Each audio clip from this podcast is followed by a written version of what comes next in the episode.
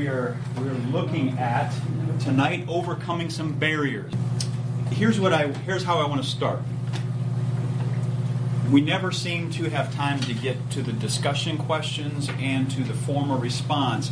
I want to start with the two discussion questions tonight, and then I have one person I just asked to share a word of testimony because of this. And I'm just going to put this up here. This is where we'll start tonight because this is to me the bread and butter of all 12 weeks we're going through is the heart of what Paul said to the Colossian church. So that being said, do two things with me. Um, I'm going to do the even verses, you do the odd verses. This will help get our blood flowing a little bit, thinking through where we're going. And as soon as we're done with this, I'm going to ask somebody to share something. Nice to see you. Hi, how are you? Yeah. You well?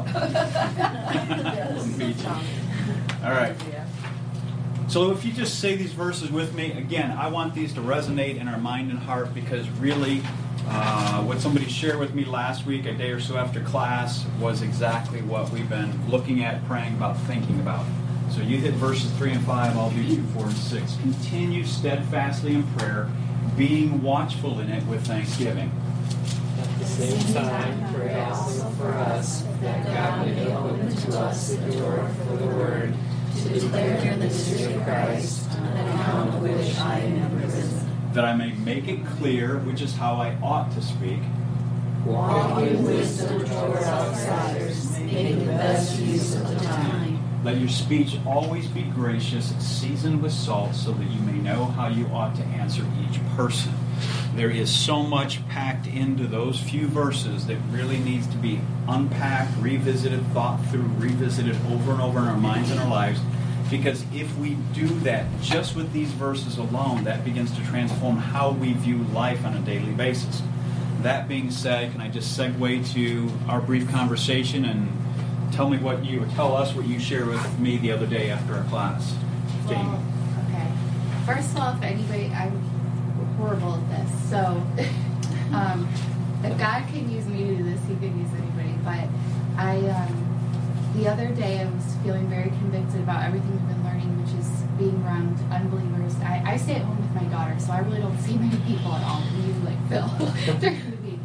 But um, it's not an excuse, like this is saying, and I wasn't making opportunities. So um, I just decided, um, the Lord, that it would maybe be a good idea to maybe find an area that I would be putting myself in a situation out of my comfort zone where I would maybe encounter um, unbelievers. So I decided um, I still haven't gotten a library card since we moved up here, so I was like, okay, maybe I'll do a library class and I can run into people and it'll be consistent every week. And um, the consistency will hopefully get me meeting people, like the same people, wouldn't be so random. So I go to this one library and they didn't, it's complicated, but I wasn't zoned for it, so I was like, well, I'll just stay here anyways and check it out for And in walks this woman with her son, and she just spilled life, like for 40 minutes or something. And um, kind of like what the book said, you know, in, in my mind, I'm like, I haven't even gotten my card. I'm not even out of class. Like, this wasn't supposed to happen so soon, which was so wrong. I feel rebuked for that. But, um, anyways, this woman just shared, and I, I didn't even really have to her anything. She asked me one thing, one thing, which was where I went to high school. So I said Inner City Baptist, and then that opened the door. I didn't say anything. She just said, "Oh, I grew up Baptist. My dad taught Sunday school, and on and on she went. And by the end, she gave me her phone number. So she shared everything. I know it won't always work that way, but it was just interesting because, like the book said, a lot of people have a spiritual background and they want to share and they want to talk about it. And oftentimes it's us that we're like, well, we want to we don't want to offend them. And I know it's not like this every time. This was just, it was just the Lord. And um, so anyway, she gave me her phone number, and we've been able to text back and forth. And today was the first library class, and she couldn't go for a valid reason, but she responded back to my text, which she didn't totally blow me off. which I was like, well, she may not respond, and that's okay. But so we'll see. She may not even come, but um, I just felt so encouraged, but also rebuked too, because how much time have I wasted just being fearful of perhaps rejection or failing or not having the right words, but really all a lot of times it starts with is people just who need a friend and who maybe need to talk or who are feeling lonely and it can be in any circumstance and even if you're just a stay-at-home mom home a lot of the day. There's opportunities out there. So if I could do this, I, if God can use me, because I feel like I'm probably the worst at this. So, anyways, that's. Yeah, and, and really, when she shared with me the day after, because it just happened the day after class last week, it was just a fitting reminder of what we've been saying, and that is, um, from the very beginning of this class, it's not been about a system, about a plan, about how to do it the right way or anything like that. It is really, in large part, being alert to and willing to respond to opportunities wherever God has put us. The problem is, usually where God has put us, we either get in such a routine with that that we don't even think about the people around us, or we get so busy with that we don't have time for the people around us. And we're going to talk about some of those barriers. But you know, I, I hope that, and, my goal with this class has not been to fill our minds with lots of stuff so we're more educated, but still doing the status quo. If status quo doesn't change, then we've wasted 12 weeks.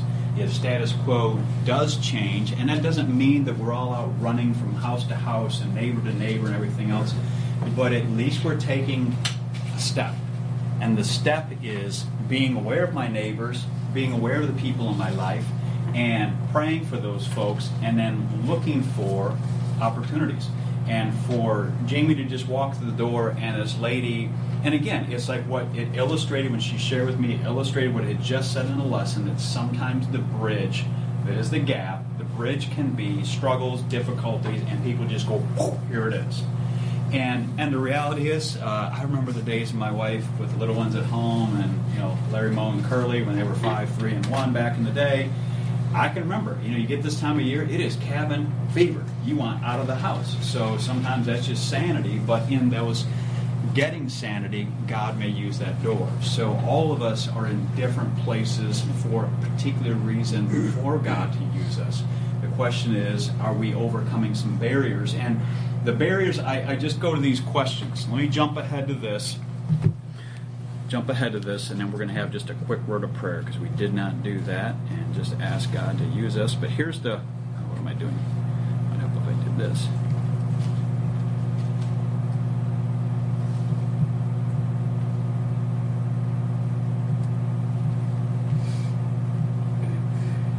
Helps if I put my glasses on so I can see what I'm doing. Okay.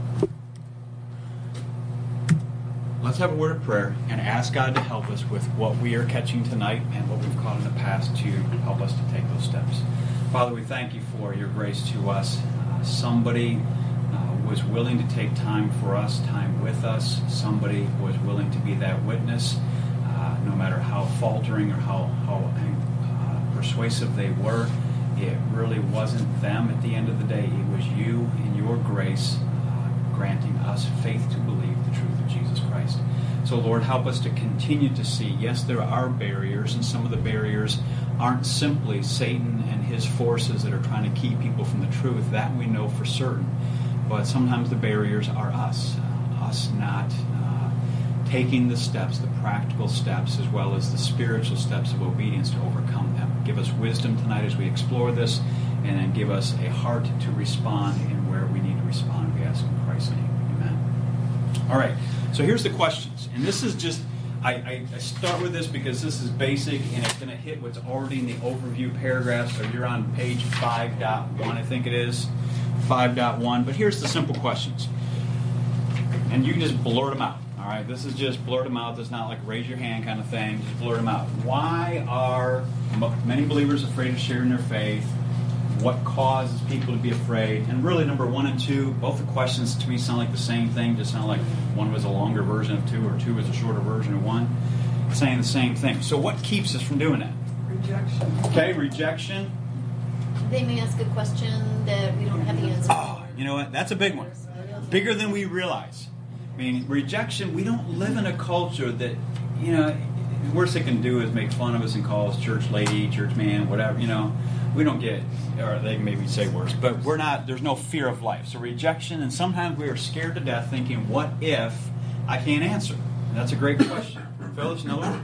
Difference between then and now, when I was first saved, young adult, I, I, I could almost bet that the reason that I was afraid at any time of sharing my faith was a anybody said anything bad about my Lord, I was going to be in a fighting mode, Mhm. angry. You know that they would even slander this person who just delivered me out of hell, and you know, so I was ready and loaded for bear, and I didn't understand that there was balance. So you had two gospel guns loaded. Yeah. Yes, one to share the gospel, the other to shoot the sinner with. All right. All right. What else? It's not like a comfort thing. Okay, You know, it's- breaking out of your shell. Absolutely, it's not natural, right? But here's here's the reality. The reason I think in part we've made it not natural is because we've made it into a system. We've made it into I have to have these answers, these things to communicate, say it this way, and then bum bum bum bum bum. End of the end of the day. But yes, it is very natural for men to talk about sports. It's very natural for older people to talk about the weather. It's very natural for women to talk about cooking, shopping, whatever. You know, and I, I realize that's like totally stereotype stuff. Okay, but that's just the reality of there's many things that we naturally talk about, but somehow this is not a natural one. And, and again, this is going to flow into why one of these barriers is true. I mean, one of the key barriers I think we're going to look at tonight is the biggest barrier for all of us. And I, I don't think that the biggest barrier for all of us is fear. I really don't. And, and I, I'll try to explain why. Any other any other reasons? I'm just like scanning the crowd. Steph, something else? Your life is like it's under a microscope constantly from that point on. Okay. So if you do something that does that's not right because you fail, Yeah. they're going to jump right on top of you too. Now that's a great point. I hadn't thought of it because we it's easier to be a secret agent Christian. Thank you very much. Thank you. I'll explain to them what this blue folder's all about. Ladies, we need your help. This is just a commercial break. I'm very sorry about this. Speaking of ministries, March 21st and 22nd, we have the Living Last Supper. We're trying to get ladies that are able to make desserts for that, for the guests that are coming. So this is just coming around with the classroom. Sorry about that. So, men, just buy creams or something, whatever you can do. All right. But what we're talking about, I have no idea. I have no idea where I was just at. Oh, what, you, what did you just say? You're under a microscope. Yes, and see, we it, sometimes at work we want to kind of feel things out, or we realize we saw somebody else when they did play their cards of where they are as a Christian or that they are a Christian. It didn't go well, you know. And we also don't like the scrutiny. Then uh, from that point forward, they're watching everything and they're just looking for you messed up. You know, just like a family member. Family members are looking for that are unsaved. They're looking for us to mess up so that that will justify them saying, "Say, I don't need this church thing. I don't need this God thing because I got more free time than you, and I got more money than you because I don't go to church on the weekends and I don't have to give. So why do I want to be like you when you're no different than me?" All right. So these are some of the issues, but look on page 5.1 um, and if you notice the three bullet points under overview of the issue i just pick out three i guess i guess they're verbs one of them is not exactly a verb but it says identify the barriers examine the barriers and then really identify strategies for overcoming the barriers all right so Yes, we've said barriers that you, if you read the article uh, that we're going to look at tonight briefly, what's holding you back.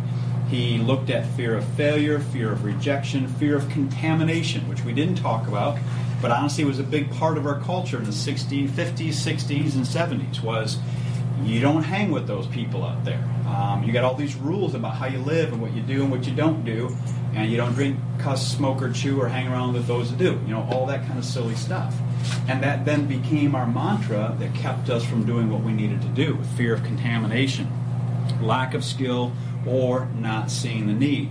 So we want to identify the barriers, and next week, one of the neat things that'll be in your in your lesson next week is identifying your sharing style. Which, when we get into it, you're going to notice the scriptures and everything are a little bit backward, but it's going to allow us to go through. And I'm forgetting what the name of this is called. You've got style evangelism inventory. Now that I said that, I just lost you. Y'all going to look in that section. But I'll start filling that out tonight. That sounds neat.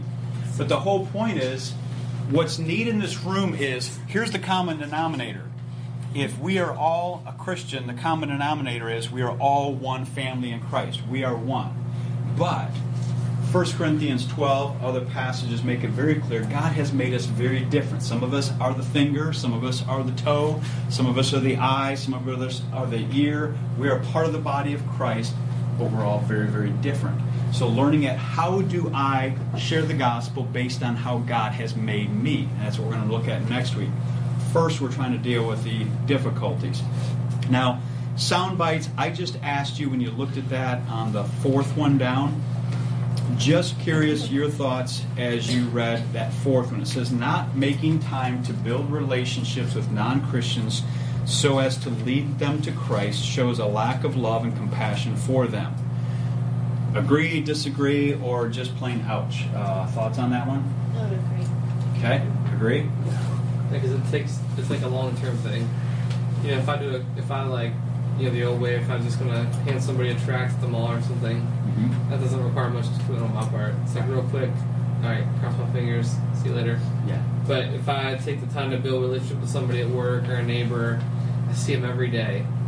So you know you got to be on your spiritual game a little bit. And you don't want to, you know, you don't want to pressure them, but you also want to make sure that you have your testimony in order. So it's a long term thing, and you got to make room in your life for them. Right. So And, and that's really the point I'm trying to get at is, is what they said. And it, it is an ouch statement. If we really think through the statement, not making time to build relationships, not just to do what you're saying, Phil, and that is, it is easy. And I've said, you've heard me say this doofy illustration enough times the last few weeks. It was it's easy to some degree to just go door to door and chuck stuff in the door and walk away and hope the gospel grenade blows up and does something good, you know. But the reality is that's not what Jesus did. That's not what Jesus and the early church showed us. It takes time, it's messy, it's this girl may have opened up for 45 minutes, but what if this turns into hours of uh huh, uh huh, uh huh on the phone? It could turn into that. Uh, somebody becomes very needy, very dependent upon you because maybe they don't have a husband who is caring for them, and now she's got somebody that cares enough to listen. That means taking that time to show compassion. Compassion and love takes time. It takes a willingness to be, as we saw in a previous lesson, a good listener. Uh, we are we are so gripped with what do I say when the bigger thing sometimes is are we a good listener? Are we going with that? Now, here's what it said about Todd. This is like wow, this is too true to home. Here's what Todd says in the case study. He says, "Well, there's another pound of guilt to hang to add to my bag." Todd Todd thought as he got into his car to leave church. Another sermon on how I need to be sharing my faith at every opportunity. It's not that Todd doesn't agree with the sermon because he does. Honestly, he's just scared. He desperately wants to share his faith with his friends, but every time he has an opportunity to share with them, he freezes up. He's afraid of straining his friendships, or even worse, of being laughed at and labeled as a fundamentalist or fanatic. Besides, he's not even sure what he should say, and he doesn't want to mess up. Another Christian he respects recently told him that his concerns shows his lack of faith, and they needed to repent and face his fears. Probably an extrovert said that to him, to Todd, all right? An extrovert who's just a natural gabby person with everybody else, all right? Of course, that didn't help the situation. Todd has a deep desire to share his faith, but just doesn't know how to overcome his fears, all right? Now, I won't say give me answers, but that that little snippet basically took all five of the things that the article is going to talk about, and that is fear of rejection, failure, all those things. How many of you know who Mark Dever is? Ever heard of Mark Dever? He's written some books. He's a he's a he has written a number of books. He's a pastor of Capital Baptist or Capital City, Capital Baptist Church in Washington D.C. Uh, well-known pastor, well-known speaker. His personality, he admits, it is he is an out there person. He's a very he's a brilliant guy. He's an excellent preacher, but he's a very um, very much an extrovert. So he admits trying to teach somebody in his church how to share the gospel if somebody's personality is different, it's a challenge because it's natural for him to just strike up a conversation with people. But that is a very small slice of people in this room. That's a very small slice of people in most churches. We're just not necessarily like that. So, here's the question, here's the issue. I'm going to go back, I'm going to flip through all these, go bang, bang, bang, bang, bang. Oops, too far.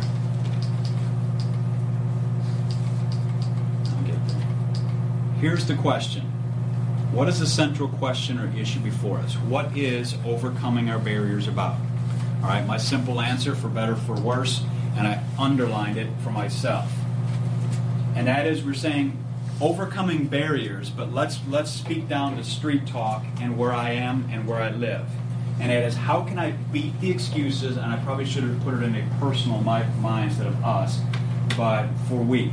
How can we beat the excuses that keep us from sharing our faith? And that's why I underlined it, put it in bold, excuses, because we can call them barriers and we can say overcoming the barriers, and that sounds a little more, a little more better. Wow, that's a really bad sentence. It sounds better, betterer. All right.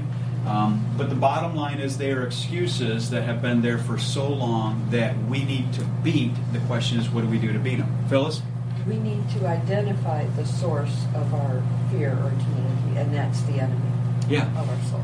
And it can be. It can be. Some of it, it is our personality. So, you know, he will use every weakness as well as our strengths. Sometimes we don't guard our strengths because we think they are strengths. They're not weaknesses. But sometimes our strengths can be our Achilles heel. Sometimes somebody's a really outgoing person, and so they don't share their faith well because they don't know how to, can I put it bluntly? They don't know how to shut up sometimes. And they need to listen to that person.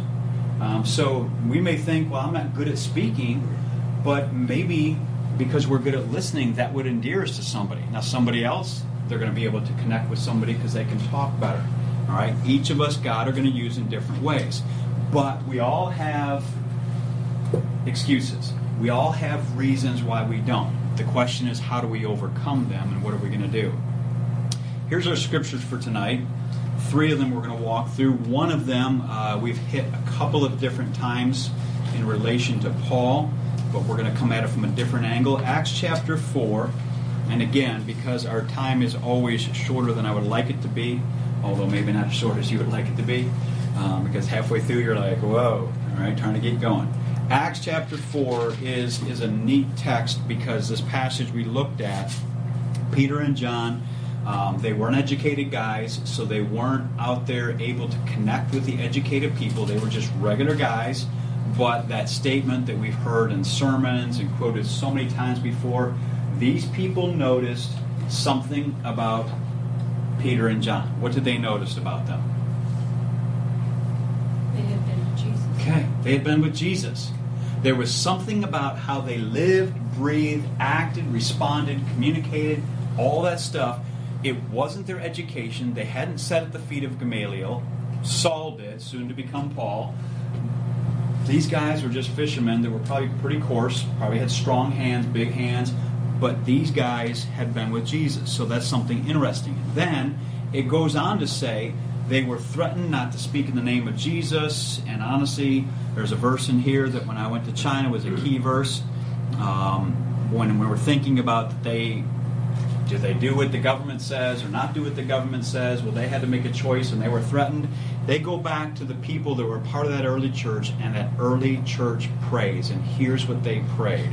Look, if you would, in verse uh, 23. It says, On their release, Peter and John went back to their own people and reported all that the chief priests and elders had said to them, which basically threatened them. Don't teach this, don't preach this, don't share this gospel. It's not right. When they heard this, they raised their voices together in prayer to God. Sovereign Lord, they said, you made the heaven and the earth and the sea and everything in them. You spoke by the Holy Spirit through the mouth of your servant, our father David. Why do the nations rage and the peoples plot in vain? The kings of the earth take their stand, and the rulers gather together against the Lord and against his anointed one. Indeed, Herod and Pontius Pilate met together with the Gentiles and the people of Israel in the city to conspire against your holy servant Jesus, whom you anointed. They did what your power and will had decided beforehand should happen. Now, Lord, consider their threats and enable your servants to speak your word with great boldness. I'm just going to stop right there. Now, here's the questions. Uh, here's the question that I drew to your attention, and I'm going to try to help us connect some dots in these scriptures. Like I say, I scribble on mine, but I noticed some things that came out in that prayer when they asked the question. Over on page 5.3, the question we asked was, "What stands out to you from the prayer of these early these early Christians?" They said some very specific things in this prayer, and then at the end of the prayer, here is their request: Grant us boldness to keep communicating this gospel. But what what in the context of that prayer that they that they say that was very important that built into that grant us boldness? What do you see? Just random things. What what do you see in those verses there? Dependence. Okay, They were dependent upon the Lord. All right, what else? They stated what he had done, like his powerfulness, like he made the heaven and the earth. Yeah. They stated, this is what you've done. Okay? And this is going to be an important thing. I'm going to try to show you the connection there. What else did they say? What else did they, what do you observe from what they pray? It's a very powerful prayer.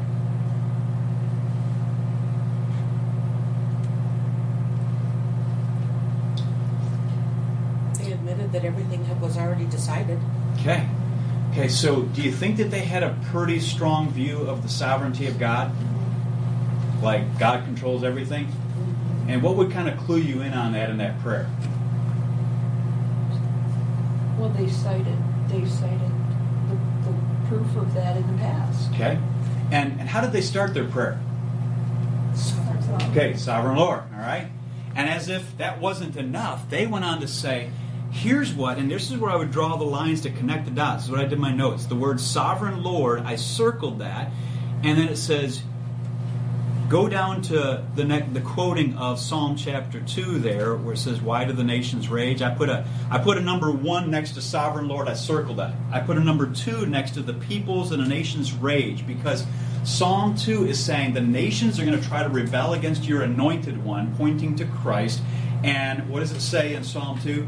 God's going to be in heaven. God's going to laugh because it, when you get to Isaiah, you're going to find out the nations are a drop in the bucket. They're not going to be able to do anything with God. So the second thing is he's saying the peoples now, as if that wasn't enough in their prayers, sovereign Lord, here's what you said through our your your servant David. Now they've taken it up to where they live today. They're saying, indeed, Herod and Pontius Pilate, these are two power brokers of their day. This is like, you know, the the president and the vice president. All right, let's just say these two guys are the power brokers of their nation in this place and this time. Together with who? With the Gentiles and the people of Israel. So, sovereign Lord, here's what they're trying to do. Here's what they have done. They conspired against your holy servant Jesus, whom you anointed. They did, verse 28, what your power and will had decided beforehand should happen. So, Herod, Pontius Pilate, they look pretty powerful. The nations try to act pretty powerful. Um, they do all these things, but at the end of the day, they only did what you had planned to be done. So, yes, they believed, and I, I would just throw a few things at you from these verses. They believed strongly in the sovereignty of God. And I would say, uh, I think I can confidently say for all of us in the room here tonight, we do as well. All right? We have no doubt that God is in control of everything. And, and we can, here's the honest truth, we can say that quickly, but rewind the tape a few years to 9 11. All right? Do we still believe in the sovereignty of God when there are four planes that could have been stopped and lives, 3,000 plus lives, could have been saved if God stopped those? Do we still believe in the sovereignty of God? And I hope your answer still is yes. That God's sovereign plan includes all things, even the wicked plans of man to accomplish his purpose, because that's exactly what he just said right there, or they prayed right there. These wicked people did this, but that was your plan to accomplish your purpose. Phyllis? Just like Joseph said to his brothers, that they meant what they did to him for evil, but God meant it for good, and it ended up being good. And then he's got the whole picture. Right. We don't. Right. All we have little puzzle pieces. Yeah. So here's what they had to recognize as it relates to us sharing our faith. All right? They're, they're praying, help us to be bold. Well, if they believe strongly in the sovereignty of God, then what they were saying essentially is we're leaving the outcome of life's events to you, Lord. Okay? We're not trying to manufacture cold call sharing the gospel. All right? Now, there's nothing inherently wrong with that.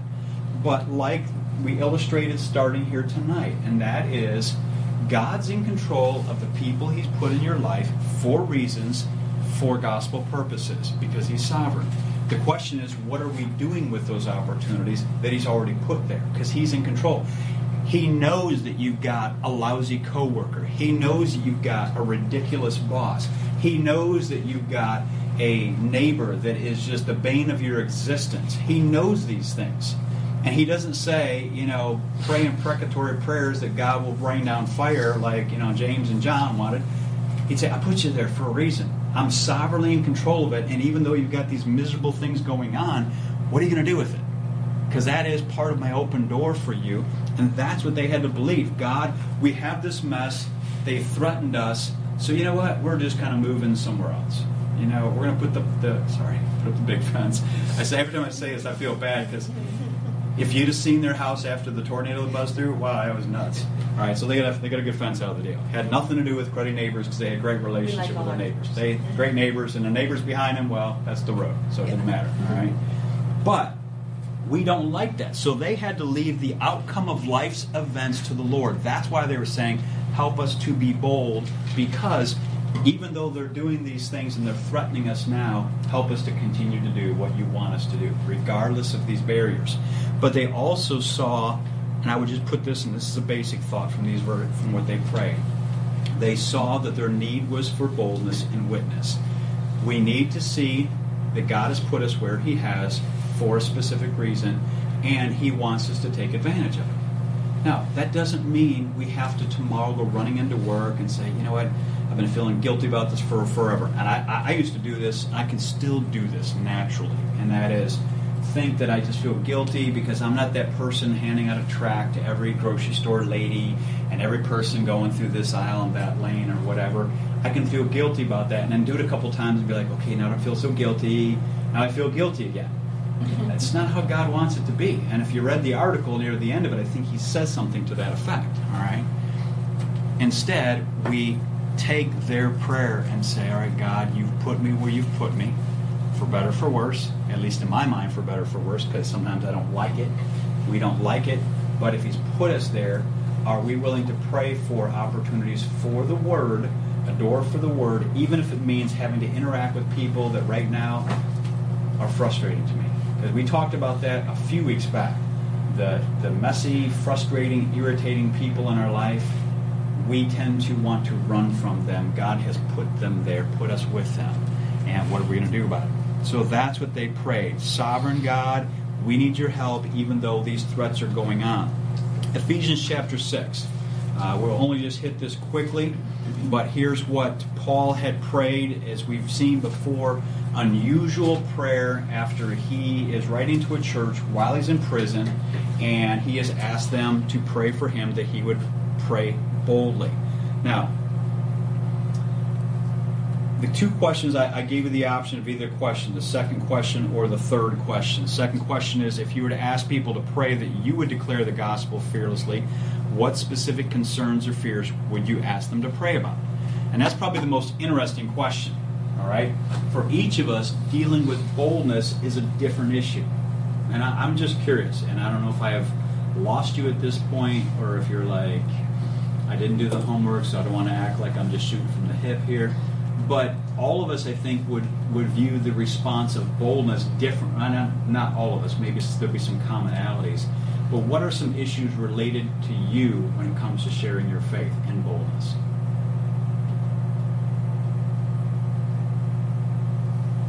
Maybe that's not a good way to put it. What would be the things that people would wrestle with with boldness? How to bring it up in conversation. Okay, yeah. Because we, we, we wrestle with it, we think that, and that's probably the biggest one that I wanted to just surface.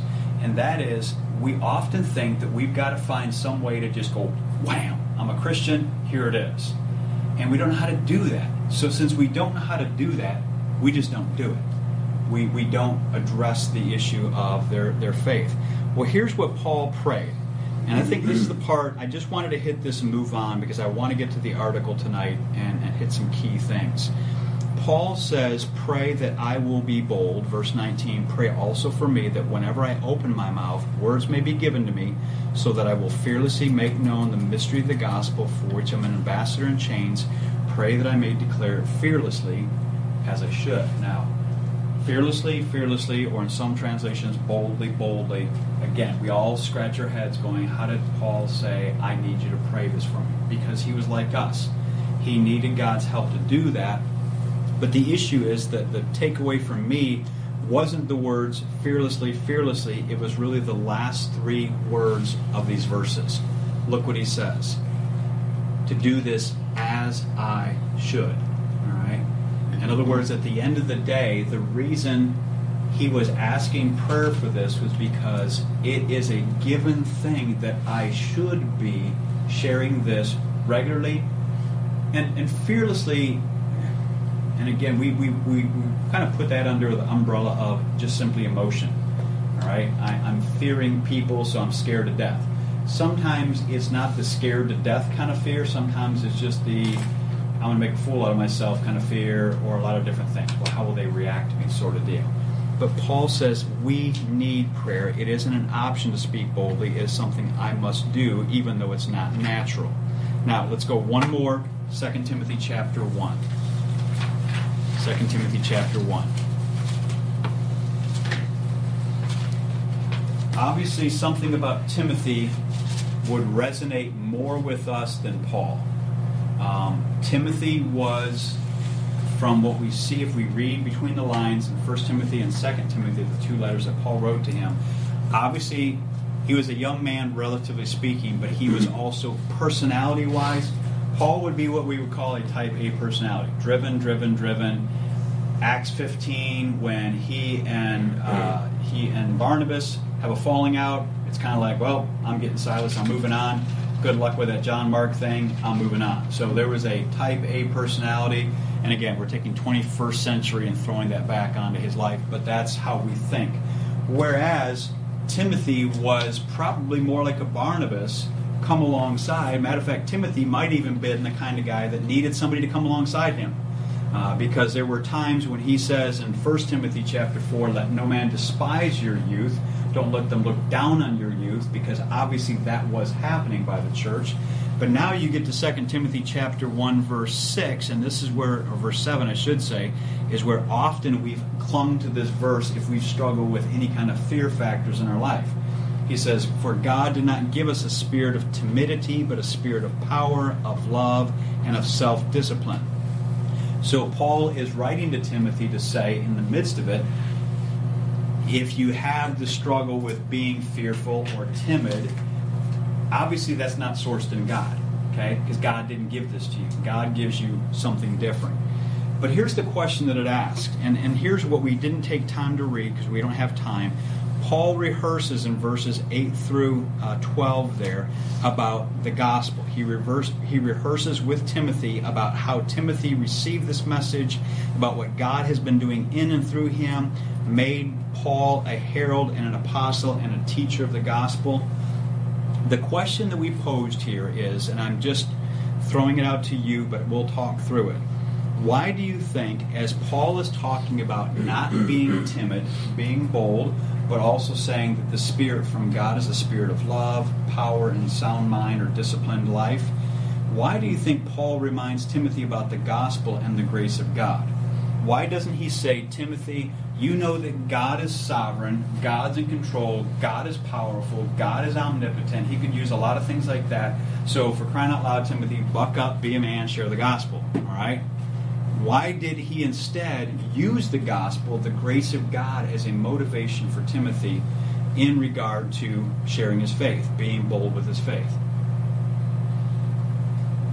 Because that's the path Paul was on. Paul's in prison. He's thinking he's not going to get out. He's going to die. He's got to pass the baton on to someone. Okay. And he needs that someone to continue on the same path that he was on. Okay, he wants Timothy to keep going. Timothy has to be because you're right. This letter is going to be Paul's last letter, and one of the last things he's going to tell Timothy in chapter 4 is whatever you do, Timothy, you're standing between me and you and God, and you better preach the word, whether you feel like it or not. You've got to do it because the baton's coming to you. But why, as he starts this letter, does he talk about the gospel and the grace of God? Why, why can that be? Let's put it this way when it comes to sharing our faith, why can that be a motivation to us? Or how can that be a motivation to us as we share our faith? Yeah. The fact that God reached to us where we were at and saved us, we are so deeply grateful for that. And there is a part of us that wants other people to, to have what we have. You know, they, we want them, we want them to benefit from that same grace. Okay. Let me let me let me take what she's saying and spin it off here. The longer you're a Christian, do you feel more confident in yourself as a Christian or sometimes less confident? And I say in yourself. If you notice, I didn't say in God, I said in yourself. And you're like, wait, I don't get that question. Well, it's different in different situations. Here's what I'm getting at. The longer you're a Christian, do you notice more of your weaknesses or more of your strengths? Oh, weaknesses. Okay, because what God's Word is doing over and over is revealing to you and to me what God already knows. I mean, here's the amazing thing about God's love. Here is what was, for whatever reason, an eye opener a couple years ago in China, just thinking this through, and it kept coming back to me and coming back to me and coming back to me. Circumstances of life can be what they are in our lives and can take us through this, that, and the other thing, and can be overwhelming, beat us down, beat us up, whatever the case may be. But it will also do this it will show us what is in our heart and in our life that God has always seen, yet He still loves us. And the, and the neat thing is, God continues to show us what's in our lives through the Word, through trials, through difficulties, through whatever it may be. And the question is, He still loves. I mean, the reality is, He still loves us. He always will love us. But my point in saying that is, Paul is rehearsing the gospel for a guy, Timothy, who is feeling his weaknesses. And Paul is saying, well, remember, it's the grace of God that enables us to overcome those weaknesses. It's not our strengths that God is capitalizing on. In a sense, because as sinners, we have no strengths. It is the grace of God, Paul says in 1 Corinthians 15 10. It's the grace of God that I am what I am. And he said, even though I worked hard, it wasn't because I was the hardest working dude out there. I worked hard, but then that verse ends with, but it was the grace of God that did this through me. And my point is this when we look at these verses and look at ourselves, yes, sharing our faith, one of the barriers is our own inherent weaknesses. So, Paul, playing into Timothy's inherent weakness of being a timid guy and struggling with this, he rehearses for him the grace of God because it's the grace of God that is there to help us overcome our weaknesses because 1 Corinthians chapter 1 it isn't the mighty, the powerful, the rich, the noble.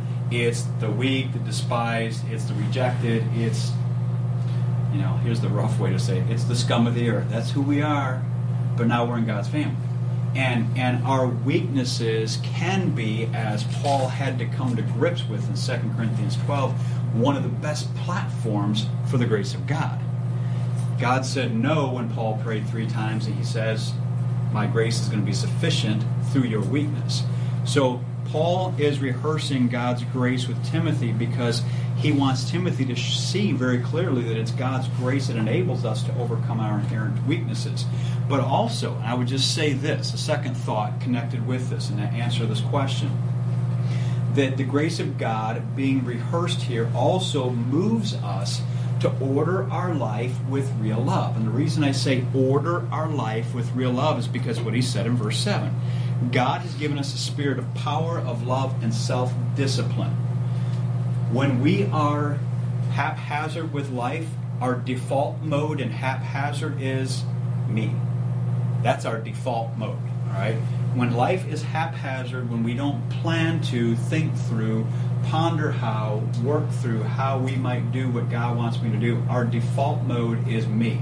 So Paul is saying to Timothy as he's rehearsing the grace of God, it ought to move us to be like what verse 7 says have a life that is self disciplined, rooted in God's power, but lives out in love.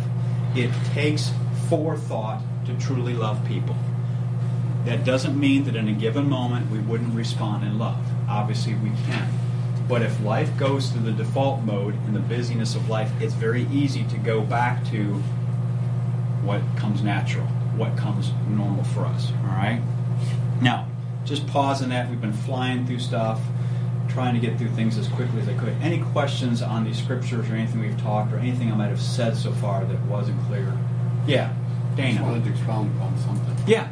Timothy was a person, the type of a personality by some of his other writings that would thought that you should find God through internal reflectiveness. Mhm. Um, and it was one of those personal journeys that you need, that every individual needed to take. If, which is kind of us, we, you know, I don't want to tell you about it because I'm embarrassed, but I'll just talk to me about it. But um, what was needed was that Timothy, since he was knowledgeable, that he not take all his knowledge and bring it into himself and go sit on the top of a mountain, you know, and seek wisdom, mm-hmm. but rather that he take all this knowledge and give it to others mm-hmm. so that the word would continue. Because if Timothy did the, the first part, mm-hmm. where he went up to the top of the mountain, you know, and that's the end of the story. Right, right. Yeah, and with Timothy, Timothy obviously, if you look at Philippians chapter 2, Timothy obviously was somebody that Paul saw in him a guy who was committed to the gospel, to reaching people, to sharing his faith. But Timothy, like all of us, had barriers. Even Paul had barriers. That's why he prayed the things that he did in Ephesians 6 and Colossians 4.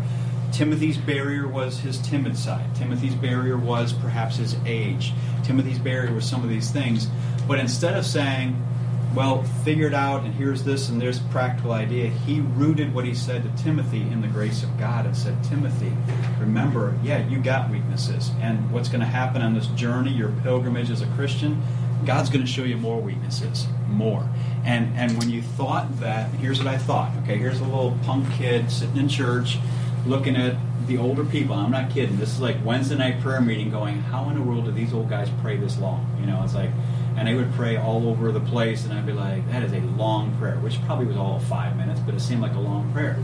And thinking that when you get to a certain age as a Christian, that you're just kind of coasting because it's you know it's the teenagers, it's the youngsters, it's the college age. They're just living the wild stuff, and older people once they get into this Christian mode, they're nailing it, and they're, it's done.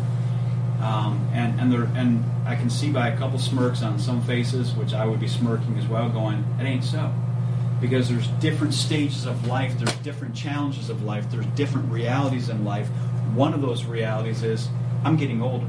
You're getting older. And we're starting to feel that age which even that plays into our weaknesses. And the question is will i let that control me or i will let the spirit of god and the grace of god control me? All right? So let's jump into this article. What's holding you back? All right? I'm not asking for a testimony. He gave five things and we're going to buzz through a couple of them incredibly fast for sake of time and then camp out really on two of them obviously fear of failure is what we've already alluded to. And, and part of what he said there in 5.5, if you're there uh, on the right column where it says fear of failure, part of what he hit it at was he hit at those who are trained in evangelism because he was trained in evangelism and he said exactly that. I put on myself the responsibility of saving every person I saw. That's not to say the learning a system makes that happen, but sometimes that's the mindset that comes out of it. I've learned the system. Now it's up to me. I go and do it. Okay? Again, the neat thing is when we do it differently, like how God allowed this opportunity for Jamie last week and said, all right, there may be nobody that shows up, but I'm to at least step into this little world over here. If somebody shows up, great. If they don't, then Cora and I are going to hang out at the library and find some good books, and then we go home and try it again. But God opened that door. And it wasn't because she had come away with a six week or five weeks of here's the way to do it when you see somebody. Just simply putting ourselves in there. When we have a fear of failure, sometimes it's because we have expectations of ourselves in that role that are not realistic or biblical. All right? That's the first one. I want to just buzz past that. Second one, fear of rejection. Yes, people are going to think we're strange ducks, fanatics, or something odd, but honestly, let's just be blunt. I'm being blunt in the sense that we really have it pretty easy in America. Compared to most nations in this world, people that become Christians in most nations in this world face genuine persecution, face genuine difficulties, face genuine dangers from their family, from whatever, a lot of things. So, fear of rejection at worst is is pretty much uh, let's just take that one off the list for us as Americans and let's just go uh, get over it. We got to get over it. Fear of contamination. I'll skip through that quickly. I, have said this before, so I'll just reiterate this so you can put this in your notes or just put it in your head. When Jesus prayed in John 17, there in the middle of that paragraph, when he said, I don't pray that you take them out of the world, but you keep them from the evil one. The best way I've remembered this, and I, I don't remember who I heard this from, but what he was praying for was not isolation, but insulation. There's a big difference. He wasn't praying that we would be isolated from this world, praying that we would be insulated from the evil one. And that is in newer buildings, unlike China. China has cinder block walls with absolutely zero insulation, so when you get in the dead of winter, I mean, that cold just radiates off those walls because there's no insulation to keep the cold, the heat out. Same thing that Jesus is praying for them and for us. Not that we would be isolated, but as we are with people, God would protect us that we are not contaminated because of our relationship with Him. Now, here's where number four, number five lack of skill and not seeing the need. We may say, all right, and we talked about this, this was alluded to at the beginning. Somebody may ask me a question to which I don't know the answer. How will I respond? I won't know what to say. That's going to happen. Honestly, I don't have a problem with that. I had to when I was a pastor back a number of years ago in Maryland. We would have uh, an ABF class that I was teaching along with preaching and such, and I remember questions would be asked in a class, and I would say, I had to learn to go, I don't know. Can I get back with you on that? And I remember teaching some Chinese pastors in uh, in the Philippines. This is a couple years back, and we were talking about some issues, and they asked a question, and I said, one of the best things you can learn to do in ministry is admitting sometimes you don't know, rather than shooting from the hip, giving your best shot, and you walk away giving like semi heresy to somebody. It would be better off not giving an answer you're not sure about than to just say, I don't know. So that's okay. There's some people won't like that because they'll expect you're going to be like a cult, and that is you got a response for everything that they got. You got a counter response. Well, honestly, that might be refreshing. That might be unusually uh, disarming to them because they're used to cults who do have an answer for everything. So I would say let's throw that one out the window. But here's where I just camp out, and this is probably almost about where we're going to end with two things that are, were very convicting to me from this article. In the middle of number four, lack of skill, on page 5.7, left column. If you go 5.7, left column, you go down to the third paragraph that says, if we spend time with Jesus. All right? Remember Acts 4? They noticed that these guys had been with Jesus. All right? Here's what it says three sentences down in that paragraph. Conversely, it's almost impossible to build bridges to people if we're not walking with the Lord. If we're not spending time with God, we won't have a growing love for Him, and as a result, we won't have a love for people. Um, honestly, if you don't remember anything from me babbling tonight, don't forget that. That really, more than anything else, is the heart of where we are blowing it. Not because we don't have enough skills or not have enough right answers. The reason we don't look on people with love and with concern is completely tied to our relationship with God. It is not disconnected. It is the heart of it. It is the heart and soul of it. And here's the dangerous, scary thing for me as it relates to me and Pastor Ken. Number five says not seeing the need. And if you read the rest of this article, it gave an illustration. It's kind of like, whoa, dude, this is bad news. Because he said there was a pastor of a thousand plus member church that told me recently, he said, Dan, this church is in trouble now because none of my staff or elders, including myself, have a burden for evangelism. You know how easy that is to happen at Community Bible Church and any other church just gets bigger and bigger and bigger? We got so many things going on that we're doing all these things and we're managing all these different ministries and making all these things happen that suddenly, unperceptibly sometimes, we can suddenly find ourselves being like a bunch of managers, vice presidents, presidents, CEOs making the business move. And, and the danger is that means both Ken and I have to guard and make sure that what I just read there is if we're not spending time with God, we won't have a growing love for Him, and as a result, won't have a love for people. Um, Yes, we may have fear of rejection, fear of contamination, lack of skill. We all lack skill. None of us, no matter how many evangelism courses we take, will be skilled enough to make somebody become a believer. I think we've already nailed that coffin and we put it in the six foot down. All right? We don't do it. It is God that does it. So that being said, if if it's going to change, if if if we are going to be discovering how to share our faith, which is what this class is about, it's going to be only as we're only going to make as much progress as we are making in our relationship with God.